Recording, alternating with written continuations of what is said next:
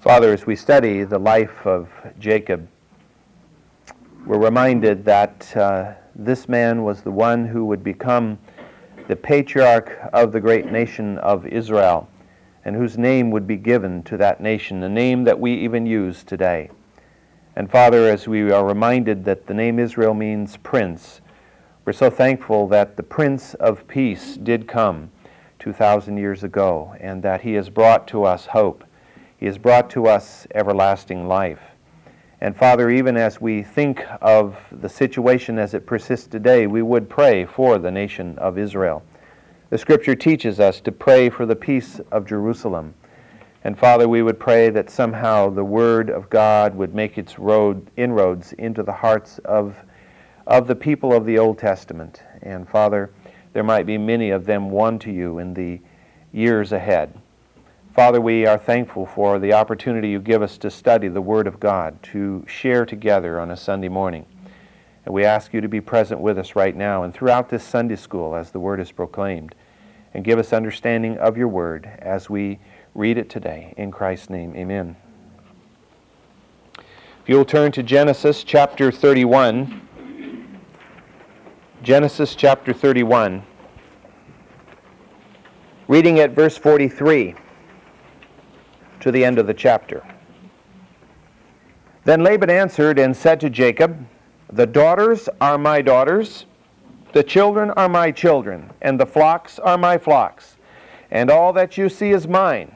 But what can I do this day to these my daughters or to their children whom they have borne? So now come, let us make a covenant, you and I, and let it be a witness between you and me. Then Jacob took a stone and set it up as a pillar. And Jacob said to his kinsmen, Gather stones. So they took stones and made a heap, and they ate there by the heap. Now Laban called it Yagar Sahadutha, but Jacob called it Galeed. And Laban said, This heap is a witness between you and me this day. Therefore it was named Galeed. And Mizpah, for he said, May the Lord watch between you and me when we are absent one from the other. If you mistreat my daughters, or if you take wives besides my daughters, although no man is with us, see, God is witness between you and me. And Laban said to Jacob, Behold this heap, and behold the pillar which I have set between you and me. This heap is a witness, and the pillar is a witness, that I will not pass by this heap to you for harm, and you will not pass by this heap and this pillar to me for harm. The God of Abraham, the God of Nahor and the God of, his, of their father judge between us. So Jacob swore by the fear of his father Isaac. Then Jacob offered a sacrifice on the mountain and called his kinsmen to the meal. And they ate the meal and spent the night on the mountain. And early in the morning Laban arose and kissed his sons and his daughters and blessed them. Then Laban departed and returned to his place. As we have noted in the earlier part of the 31st chapter of Genesis, as uh, Jacob had moved his whole household away from Haran and across the Euphrates River and down the Via Maris past Damascus and then branching off to the King's Highway, he is down in the northern part of what is known in that part of the world historically as Gilead. And there encamped in Gilead, he was finally overtaken by Laban, Laban had heard eventually of Jacob's escape, and so he had gathered his men and he had pressed hard after Jacob. And remember and noted that as you put the different uh, figures together, together there, you discover that it, it, it was two weeks between the time that Jacob left and Laban caught up with him. And it took that full two weeks in order for Jacob to move his whole family and all those animals as far as the northern edge of Gilead. But there Laban caught up with him. But remember, uh, last time we read towards the end there that just before Laban was going to overtake Jacob, the night before God appeared to Laban, and God said, You will not do, you will not say good or ill to Jacob. In other words, you're going to be neutral towards him. All that you have thought in terms of evil against him, you will not be able to carry out. This really defused Laban. His wrath had built. And, and you know how it is. Uh, probably uh, you've been in a situation like this where somebody has offended you, and as you think about taking revenge, your, your, your anger builds, and hopefully, as a Christian, we're able to diffuse that and pray for such a person and, and not take out our anger on them. But uh, certainly in Laban's case, who is not a believer, uh, that anger built and built and built, and it was to the boiling point when God finally diffused him that night, and he was like a toothless lion as he came in to face Jacob and said, I could have done you great harm, but because God spoke to me, I cannot do you any harm.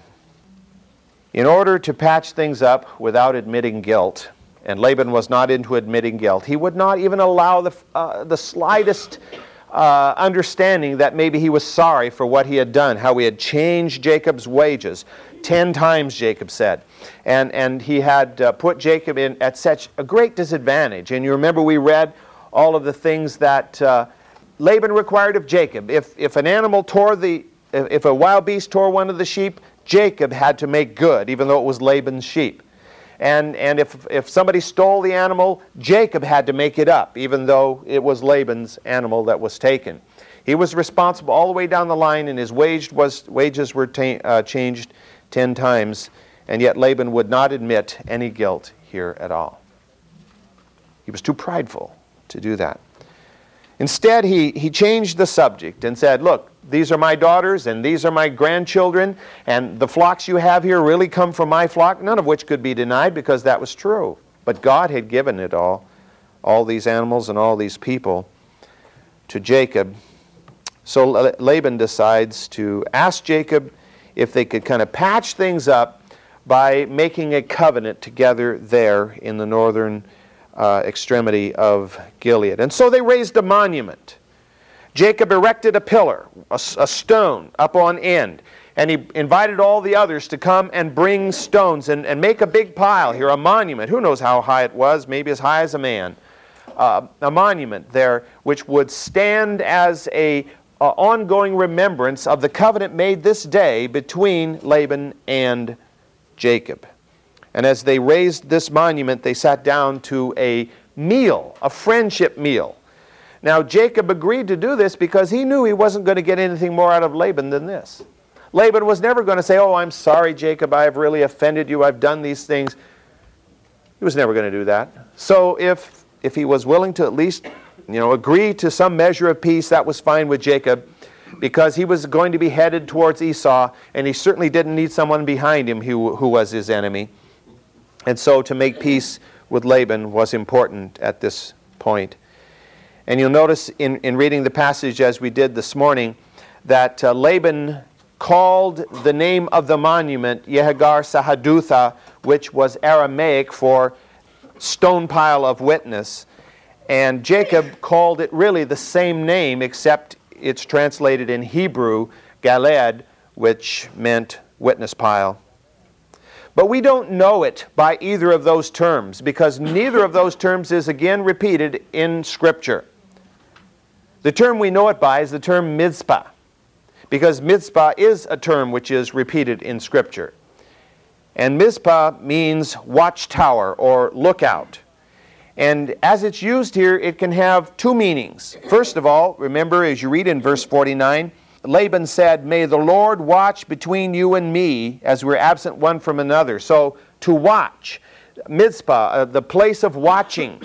So it could have borne that name because it was the place where Laban made this statement. But it also could bear that name because nearby was very possibly a stone watchtower. They were very common all over the land on both sides of the Jordan River. These watchtowers were built for shepherds and uh, vineyard keepers and others to watch for wild animals that might harm the, the flocks or might harm the, the vineyards or the orchards. So they're very common. If you go over there in the land of Israel, I don't, did, did you see any watchtowers while you were over there? I'm sure you did. There's, there's a lot of them still left in, in the Holy Land in Israel. It's possible, some think, that uh, it is the same Mizpah that's referred to in Judges 11:34. I'll just uh, turn to that if you don't wish to turn there. But when it's talking about the judge Jephthah, it tells us in Judges 11:34 when Jephthah came to his house at Mizpah behold his daughter was coming out to meet him and of course the rest of the story is a very sad story and we won't talk about that today but the point is that Jephthah lived on the other side of the Jordan River and it's very possible he lived at this same site or near the same site where this monument was raised and this covenant was made between Laban and Jacob now it's interesting as you read the words here what is said in verse 49, Laban invoked the name of Yahweh. God. Who's God? Jacob's God. He, in, he invoked his name, implying that it was Jacob who needed watching to be sure that he didn't mistreat Laban's daughters. You know, go off and marry some other women and, and, and put them in, in an, a disadvantage, a disadvantage, disadvantageous position he acknowledged what was true, and that was there was no other witness there, no third party, no uh, nobody who wasn't either allied with Laban or allied with Jacob here, no third party except God alone. And so God was witness, and this was true. It's possible, as you well know, for a pagan, heathen person to say a true thing, even about God. That doesn't have anything to do with their actual relationship with God, but it's possible for them to say such a thing. And, and this is true. God was witness. Elohim was witness there to this covenant. But the implication, what he is saying by this, is that it was Jacob who needed to be watched, not Laban. You've got to watch this Jacob guy, you know. He's a, he's a deceiver. And, and, but of course, I'm an innocent, real innocent party, party in this whole situation. Of course, Laban was as great a deceiver as was Jacob, that's for sure. And in 51, the statement he makes there where he says, Behold this heap and behold the pillar which I have set, may be a statement uh, that's even a direct uh, lie because he is not the one who erected the pillar or the heap, but he's taking credit for it. It simply, of course, may be a statement of, of, of, of joint uh, agreement here. Now, verse 49 of chapter 31 of Genesis is known to many people as the Mizpah benediction. And many people quote it May the Lord watch between you and me as we are absent one from the other. Now, if we take this little phrase out of context and, and we say that to each other, there is absolutely nothing wrong with it. It is a perfectly good benediction. It's as good as any benediction that one might say. But as you look at it within context, it was not intended to be either a benediction nor a blessing. Because the words come out of the mouth of a pagan, Laban. They're not the words of God out of Jacob's mouth, they're words out of Laban's mouth. And what he means by this is a hypocritical threat, is really what he's implying here. The Lord watch between you and me, and he keeps his eye on you because you might do something bad, is what he's saying here. He's not making some very kind, gentle statement like, Oh, the Lord watch between you and me while we are absent from one another until that day when we can rejoin with such, such pleasure and such joy. I mean, Laban is a, is a jerk. And so obviously, what he's saying here is, is not, uh, you know, intended as a godly statement, although we can use it as such if our hearts are intending it in, in that way.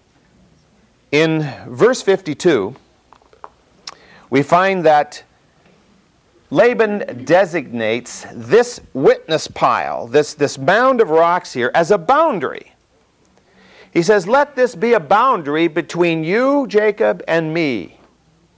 This will be a line of demarcation. Now, it wasn't, he wasn't saying it was going to be a political boundary and that everything south and, and west of it is yours and everything north and east of it is mine because he couldn't make such a claim.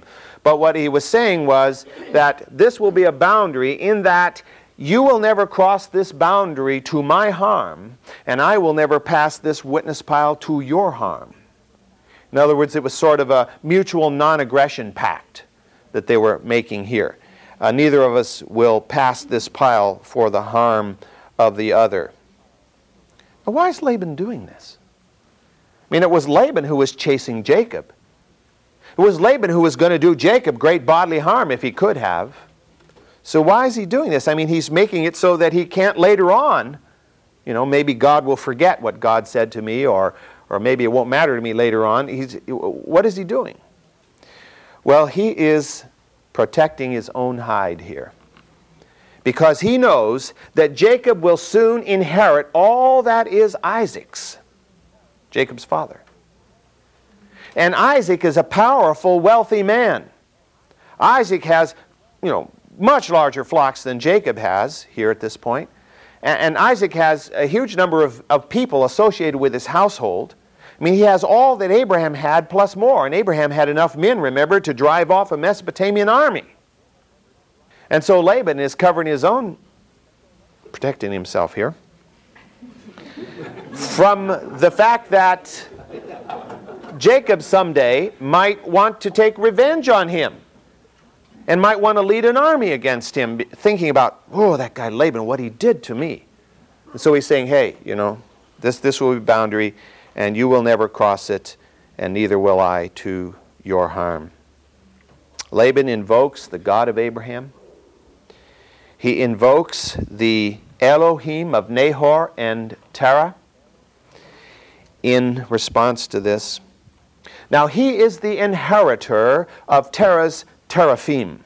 Remember, we've already talked about the teraphim, these little clay idols that uh, Laban had in his household that his daughter Rachel stole when, when they left. When, when Jacob left, his wife went in there and grabbed all these little clay idols and bundled them up and put them in her camel saddlebag and took off with them, remember? And that was one of the reasons Laban was chasing after them. And when he caught up with them, he did search for them, but she was sitting on them, and you know, because she was in the way of women at that particular time, uh, he uh, didn't search that camel bag, uh, saddlebag, and so she got away with it. But um, Jacob, of course, was not aware that they were in his midst. He didn't want them. What do I want these idols for? I worship the true and the living God. Who needs clay idols? Even though they were the family idols that probably had come from Ur of the Chaldees. And, and even though, as I've mentioned before, uh, they may have represented the um, uh, inheritance factor. They have may, may have been sort of like the family heirloom that whoever gets them is the, is the main descendant of the family. Whatever the case was, they were not discovered by, by Laban. But what I think you'll find here is really in Laban's mind is, as he says what he says, he says, Yahweh, the Elohim of, of Nahor and Terah, now the word Elohim can be translated as God in, in the sense of Elohim created the heavens and the earth, but Elohim was, was the general Old Testament name for, for, for God in plural, no matter who the gods were. So I think he's talking about the gods of my father, Terah. In, in, in, in this, he was incorporating the little clay idols too that were involved. And what he's trying to do is tie them all together. And he's trying to say that really, the gods of Terah from beyond the Euphrates and, and the God that you worship, it's all the same. It's just one God. Uh, I mean, you know, God is God. Whatever, whether he's little statues or whatever you call him, he's just God, you know. He, he has this universalistic attitude, which is very common, especially in pluralistic America today. Many people want to say, well, my goodness, I mean, who are we to say that this is the only way? I mean, isn't Buddha just right too? And, and, and you know, the Mohammedans can't be wrong, can they? I mean, they're so, they're, they're so committed to, to what they're doing. I mean, they bow down five times a day to Mecca and, and, and they worship and they stand there with their eyes shut and they pray so fervently. Can't they also be right? Jesus said, of course, I am the way, the truth, and the life. No man, be he Muhammad or be he uh, Siddhartha Gautama, will come to the Father but by me. And that is the truth of what Jacob knows too. And Jacob does not argue because he doesn't feel it's worth the point. Now, in the 24th chapter, I'll just turn to it here, uh, just read a little bit of that. 24th chapter of Joshua, in the second verse, it says, Joshua said to all the people, Thus says the Lord God of Israel From ancient times your fathers lived beyond the river, namely Terah, the father of Abraham, and the father of Nahor, and they served other gods. This implies that Terah continued to be a pagan, a polytheistic uh, worshiper. And uh, so that seems to be what is, is Laban is drawing upon here. So Jacob says, whatever you want to call all of this, I serve the God whom my father fears. The God of Isaac is my God, and he is the one I worship, and he alone I worship. And then, to show Laban how it's done, he made a sacrifice to Yahweh. And everyone was invited to, this, to the meal that was prepared by Jacob. And this sacrifice and this meal put a seal to the covenant. This covenant is sealed. What we have agreed to will forever be in concrete, if you will. The next morning, Laban left. He kissed his daughters goodbye. He kissed his grandchildren goodbye and he disappeared over the horizon back towards Haran. Do you think his daughters longed for him? Wished he would stay? Do you think the grandchildren really cared? There was such animosity between Laban and the family of Jacob that I think they were all glad to see him go. Because, as the daughter said earlier, what portion do we have with my father? He has taken what, what should have been ours and he has spent it on himself. All those years that Jacob had labored and the value of all that he had done. Did he use any of that for the benefit of his daughters? Absolutely not. He would have sent, he would have kept Jacob there. Had he been able to do this, he would have kept Jacob there working as a common shepherd and, and, and never having anything of his own, completely dependent upon Laban. That's what Laban would have done had he had his way. But God intervened on behalf of Jacob and Leah and Rachel and the children. You can imagine as Laban went back over the horizon and as he headed back towards Haran that he didn't have near the enthusiasm with which he had originally come. you know, all that he had gone for was diffused. He was not able to do anything except have this miserable little covenant uh, that he had between him and Jacob that neither would harm the other. But you know that's not what he intended to do. He intended to harm Jacob. Certainly, he intended to take everything away except send Jacob packing home. Go back to Isaac. I'm taking everything you had back with me. That certainly was his thought. But he headed back with none of that. There's no evidence that Laban would ever again impact Jacob's life. In fact, there's no scripture to indicate that either Laban or his sons ever played a role historically in the ongoing development of the nation of Israel. Because they are never mentioned again. So they just kind of went over the horizon and, and, and as far as biblical history is concerned, completely out of sight. Laban is a powerful example of a greedy, self sufficient man who put his own desires ahead of everyone and everything else, including his own daughters and his own grandchildren. And yet he experienced a mighty witness of God. Because with Jacob in his midst, he saw his flocks multiply like he knew they couldn't possibly normally multiply. He had seen God's blessing upon Jacob and his family, and, and he had an encounter with God himself. God had come to him in a dream in the night and spoken to him, so he knew God was real. And what difference did this make to Laban? None. He rejected that witness. He refused to repent, to admit any culpability in this situation. He refused to admit that his faith was meaningless, that his gods meant nothing. It's really a sad commentary, but it's the commentary of so many today in this world and in this country. The truth is proclaimed in this country on every corner, it seems. Churches everywhere and, and broadcasts on television and radio, and, and yet the vast bulk of this nation reject that witness. They will not repent. We're too prideful as a people. to turn and admit our need. Well, Jacob is going to uh, pass from one difficult scene to the other. He can't just wipe his forehead and say, Wow, that's over with. Now I can sit back and relax because now he has to face Esau. 32nd chapter of Genesis. Let's just read the first two verses to begin with. Now, as Jacob went on his way, the angels of God met him. And Jacob said, when he saw them, this is God's camp. So he named that place Mahanaim. Now, when you read those first two verses, a very clear picture does not pop into your mind, probably. This is a very enigmatic little passage of Scripture. Now, Jacob has come through this, this stressful encounter with Laban. And now he's got to turn and, and consider this other situation. I've got to make peace with Esau. How am I going to do it? Because the last time I saw Esau, he wanted my hide. And of course, it's been 20 years, but you know, in 20 years, somebody can either cool down or they can get hotter than ever before. What is going to be the situation? So, as he breathed a sigh of relief as Laban and his camels went over the horizon, he didn't breathe a sigh of relief for very long because a new shadow crept over him.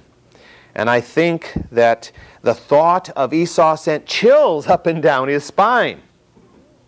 Now, it wasn't because Jacob was a coward. As we noted before, Jacob was probably physically as strong as Esau, maybe even more so. But fear can do an awful lot of strange things to you. As we heard, those of us who attended the fam, uh, Dad the Family Shepherd conference this past uh, couple of days, one of the illustrations was uh, about a young man who had grown up uh, in the home where his, his by, raised by his mother alone, and she was a very uh, loose person, and so he was in contact with all kinds of vile things as he grew up. And uh, even though he grew up to be a big, strong, strapping person, he was afraid all the time so afraid that in his anger, uh, of his fear, he'd punch, break doors and all kinds of things. But he was afraid of men, no matter whether they were tall, short, big or little or whatever. He was just afraid of men. And, and you know, it just makes no sense. You know, it doesn't fit with what reality ought to be. But here Jacob is. He is afraid of Esau, in spite of the fact that one on one, he probably could take Esau out. But that's not the situation he faces here.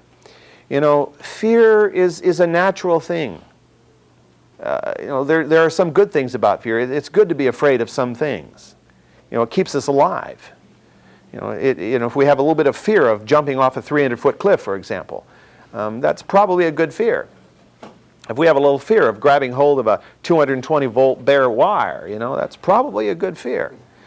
Uh, and of course, the scripture says we need to fear the living God in the sense of stand in awe of Him, and, and of course, if one doesn't know Him, to literally fear Him. But uh, in, in this case, there was not a real good reason for his fear because God had made to Jacob so many promises. And yet, there was down inside him because these events had occurred when he was a, well, he wasn't a young man, but a younger man anyway. And, and all of this had built over the years, and it had almost become an inordinate fear as he considered this situation. But you know, God at that very moment came to him with assurance. God does that for his people, even if our fears are unfounded. God doesn't say, You dummy, you shouldn't fear that way. There's no reason for your fear. He would come along and give assurance and comfort. And that's what he's doing here. He gives tangible proof that he's going to be with Jacob. He gives Jacob an encounter with the invisible spiritual forces. He sees the angels. Now, we, you know, it doesn't say, whoa, I looked and there was 25 people over there and they had bright, shining garments and I knew they were angels because they had harps and wings, you know. uh, he doesn't say anything like that. The scripture just says that uh, Jacob went on his way and the angels of God met him. Well, what kind of a meeting was this? Did he shake a hand and say, "Oh, you're you're Gabriel, and you know you're uh, Raphael, or and you're whatever, you know, um, Harpo, whatever"? And uh, no, it doesn't indicate that at all. But the indication is that they were camped nearby. And so Jacob, in response, says, Here's my camp, and the angels are camped here, or, or maybe the angels are camped all around me. So is this his Mahanaim? This is the place of the two hosts, or the two camps, literally here. And I think this experience is somewhat parallel to the one that happens a thousand years later in the case of Elisha. And you all know it well, but let me just read it again from the sixth chapter of Second Kings. It's one of the neatest passages uh, in the Old Testament. Elisha was up in the northern part of, uh, of uh, oh, sort of where Samaria and, and Galilee come together up there and, and they were at this town of Dothan. And if you travel to Israel today, you can see Dothan off in the distance there. It's still a mound where the old town of Dothan was, there in the central part of the northern region of Samaria. Now, when the now now uh, Elisha was here in the town, and the town was surrounded by the Syrian army. Now, when the attendant of the man of God had risen early and gone out. Behold, an army with horses and chariots was circling the city. And his servant said to him, Alas, my master, what shall we do? Now, what was his concern? Well, his concern, you see, was the fact that the Syrians had become aware that someone kept telling the Israelite king what the Syrians were doing. And so at first the king thought there was a spy in his camp, but later someone said, No, there's a prophet, prophet of God in Israel, and that prophet of God knows what's going on clear over here, even in your own bedroom, king. So the king says, Well, then the answer to that is get rid of that prophet. And so he knew that Elisha was a Dothan, so he brought his army down there. And uh, so the servant who's with Elisha uh, sees this army. And so he answered, and, and Elisha answers, Do not fear, for those who are with us are more than those who are with them. Then Elisha prayed and said, O Lord, I pray, open his eyes that he may see. And the Lord opened the servant's eyes, and he saw. Behold, the mountain was full of horses and chariots of fire all around Elisha. So the enemy army may have been out there, but around that enemy army on the hills around were the chariots of fire. The angelic hosts were out there to defend Elisha, and Elisha could see it because God gave him spiritual vision. And Elisha prayed, Give my servant, O Lord, the vision to see into the spiritual realm too, and to realize that it's not by might, it's not by power, it's by my spirit that the victory is won.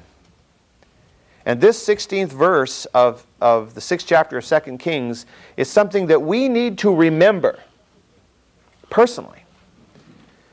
Because we are not to fear, because those who are with us are more than those who are with them that with God's people are all the hosts of heaven to accomplish God's will, and the forces of hell, the scripture says, will not prevail against God's church. The true church. That doesn't mean against the, the physical place, you know, building or the physical organization, but against the real people of God, the forces of hell, will not prevail. And, and that's what jo- Jacob is learning in this particular situation here. God is letting him see into the spiritual realm by making these angels visible to him so that he knows that with him are these spiritual forces. The angels of God were on his side. Now, what is the purpose of an angel? Well, of course, the name angel derives from the word that means messenger, and so the idea is that the angels are messengers, but they are more than that. Because as we read more than once earlier in our study of Genesis here in the first chapter of Hebrews, uh, the scripture teaches us the angels are ministering spirits who have been sent out to render service for the sake of those who will inherit salvation. So the concept of a guardian angel is not just somebody's pipe dream. God has sent his angels to minister to his people and to help them through. And, and you all certainly have heard or, or read of the many missionary accounts, particularly where missionaries have been defended by angels just as you would find them described in Scripture, and, and how they've been miraculously preserved uh, from enemy attack. Now, not all missionaries are saved from such a situation, but we have to believe in the sovereignty of God, and He chooses to do one thing this time and another and another time. We may not know the reason, but God knows. Verse 3 of the 32nd chapter of Genesis, verses 3 through 12. Then Jacob sent messengers before him to his brother Esau in the land of Seir in the country of Edom. And he also commanded them, saying, Thus you shall say to my lord Esau, Thus says your servant Jacob, I have sojourned with Laban and stayed until now. I have oxen and donkeys and flocks and male and female servants, and I have sent to tell my lord that I may find favor in your sight. And the messengers returned to Jacob, saying, We came to your brother Esau, and furthermore, he is coming to meet you with four and four hundred men are with him. Then Jacob was greatly afraid and distressed, and he divided the people who were with him, and the flocks and the herds and the camels into two companies. And he said, If Esau comes to the one company and attacks it, the other company which is left will escape. Then Jacob said, O God of my father Abraham and God of my father Isaac, O Lord, who did say to me, Return to your country and to your relatives, and I will prosper you. I am unworthy of all the loving kindness and of all the faithfulness which thou hast shown to thy servant. For with my staff only I crossed this Jordan, and now I have become two companies. Deliver me, I pray, from the hand of my brother, from the hand of Esau, for I fear him, lest he come and attack me, the, me, the mothers of the children. For thou didst say, I will surely prosper you, and make your descendants as the sand of the sea, which cannot be numbered for multitude. Jacob is afraid of Esau's attitude. After 20 years, what, what was his brother's attitude towards him? Jacob didn't know, so he decided to send out a probe. He sends some of his servants to go down to see Jacob, uh, to see Esau. Now, he had learned somewhere along the line where his brother was living, approximately. Somehow he had heard that, that, that uh, Esau was living down in Edom. Now, did he know that before he ever left Laban? It's possible. We don't know. Doesn't, doesn't say how he knew. Now, the name Seir, S E I R, we came across that when we studied the 14th chapter of Genesis. And we discovered that the, the Horites were living in Mount Seir. And from a later chapter, which we haven't gotten to yet, we will discover that the name Seir apparently comes from a chieftain or patriarch of the Horites whose name was Seir. Mount Seir was the name given to the central mountain mass of Edom. Now, if you remember from your Bible geography, the Dead Sea, down which is on the uh, east side of the Judean area, if you go on the other side of the Dead Sea, the northern half of the Dead Sea is uh, bordered by Moab. The southern half of the Dead Sea is bordered by Edom, and then Edom stretches on down beyond that towards the Red Sea on the east side of the Arabah, uh, which is that sunken rift zone uh, earthquake rift zone that stretches all the way from Lebanon through the Sea of Galilee, the Jordan Valley, the Dead Sea, clear into the Red Sea, down through the Red Sea, into Ethiopia, and all the way down through Africa and out near the mouth of the Mozambique River. So Edom is in a kind of a wild area. It's very mountainous.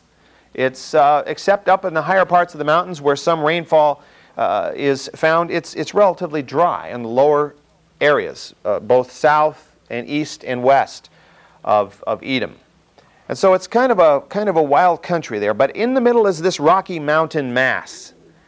And uh, the later Edomites would, would uh, dwell in this area, and then after that, the Nabatean Arabs would hold this as a great center of power. And it would be the Nabatean Arabs who would build the rose red city of Petra, which is that city just carved right out of solid rock. Uh, how many have been to Petra?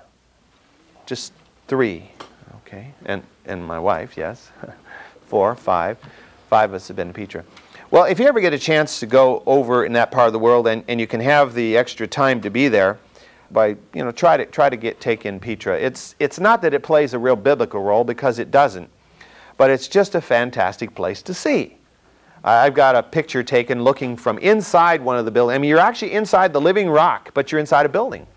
You know, the ceilings are flat and the sides are. I mean, it's just like a square room, but it's carved right out of solid rock, and and looking out through kind of a columned entrance out into the valley out there, and it's really a it's a, it's really a fabulous place. It's where they filmed uh, the Last Crusade. Yes. Dub that up, or is that the way it really looks?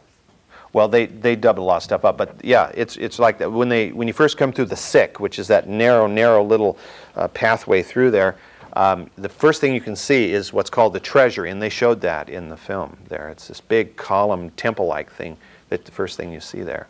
But some of the rest of it, they, you know, they, they kind of add a little here and there. But yeah, much, much of it is really how they looks. And if you get up above and look out across there, they show that picture uh, in, in an aerial view in that, and it's quite a, it's a foreboding area. It took the Romans a lot of effort to get in there because it was very difficult to uh, take this, this city from the Arabs later on. But anyway, exactly where Mount Seir was in relationship to that uh, is hard to know, but it was in that central mountain mass somewhere. Now, the name Edom is applied to the area because it became the land of Esau and his descendants. And Edom means the red one, and that, of course, was who Esau was. Jacob carefully told his messengers that when you see him, when you see Esau, tell him, I want no political authority here, and I want none of your possessions because I have plenty of my own they were to be sure to call Esau Jacob's Lord and refer to Jacob as Esau's servant. They were to make it clear that the only thing that Jacob wanted from Esau was friendship. I want nothing else. I don't want to go back to the past. I, I, don't want anything you have. I don't want you to bow before me. In fact, I'll bow before you. All I want is friendship. This is what he's saying.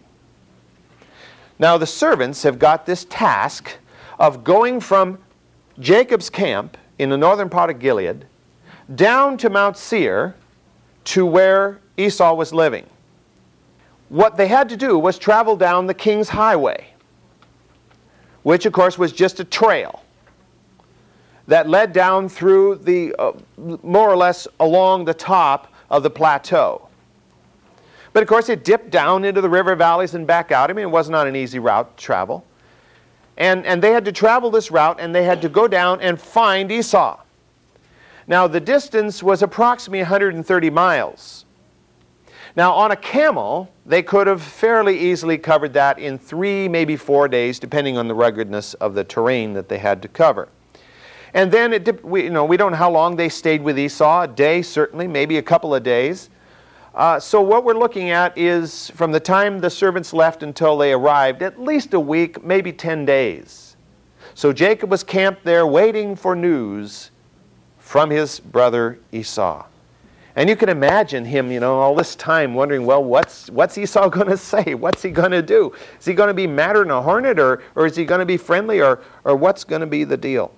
And so when the servants returned, can you imagine Jacob's anxiety? He wanted to hear he probably started talking to them before they ever got off their camels to find out what was going on. And when the servant said, We talked to, Je- uh, to Esau, and Esau's coming to meet you,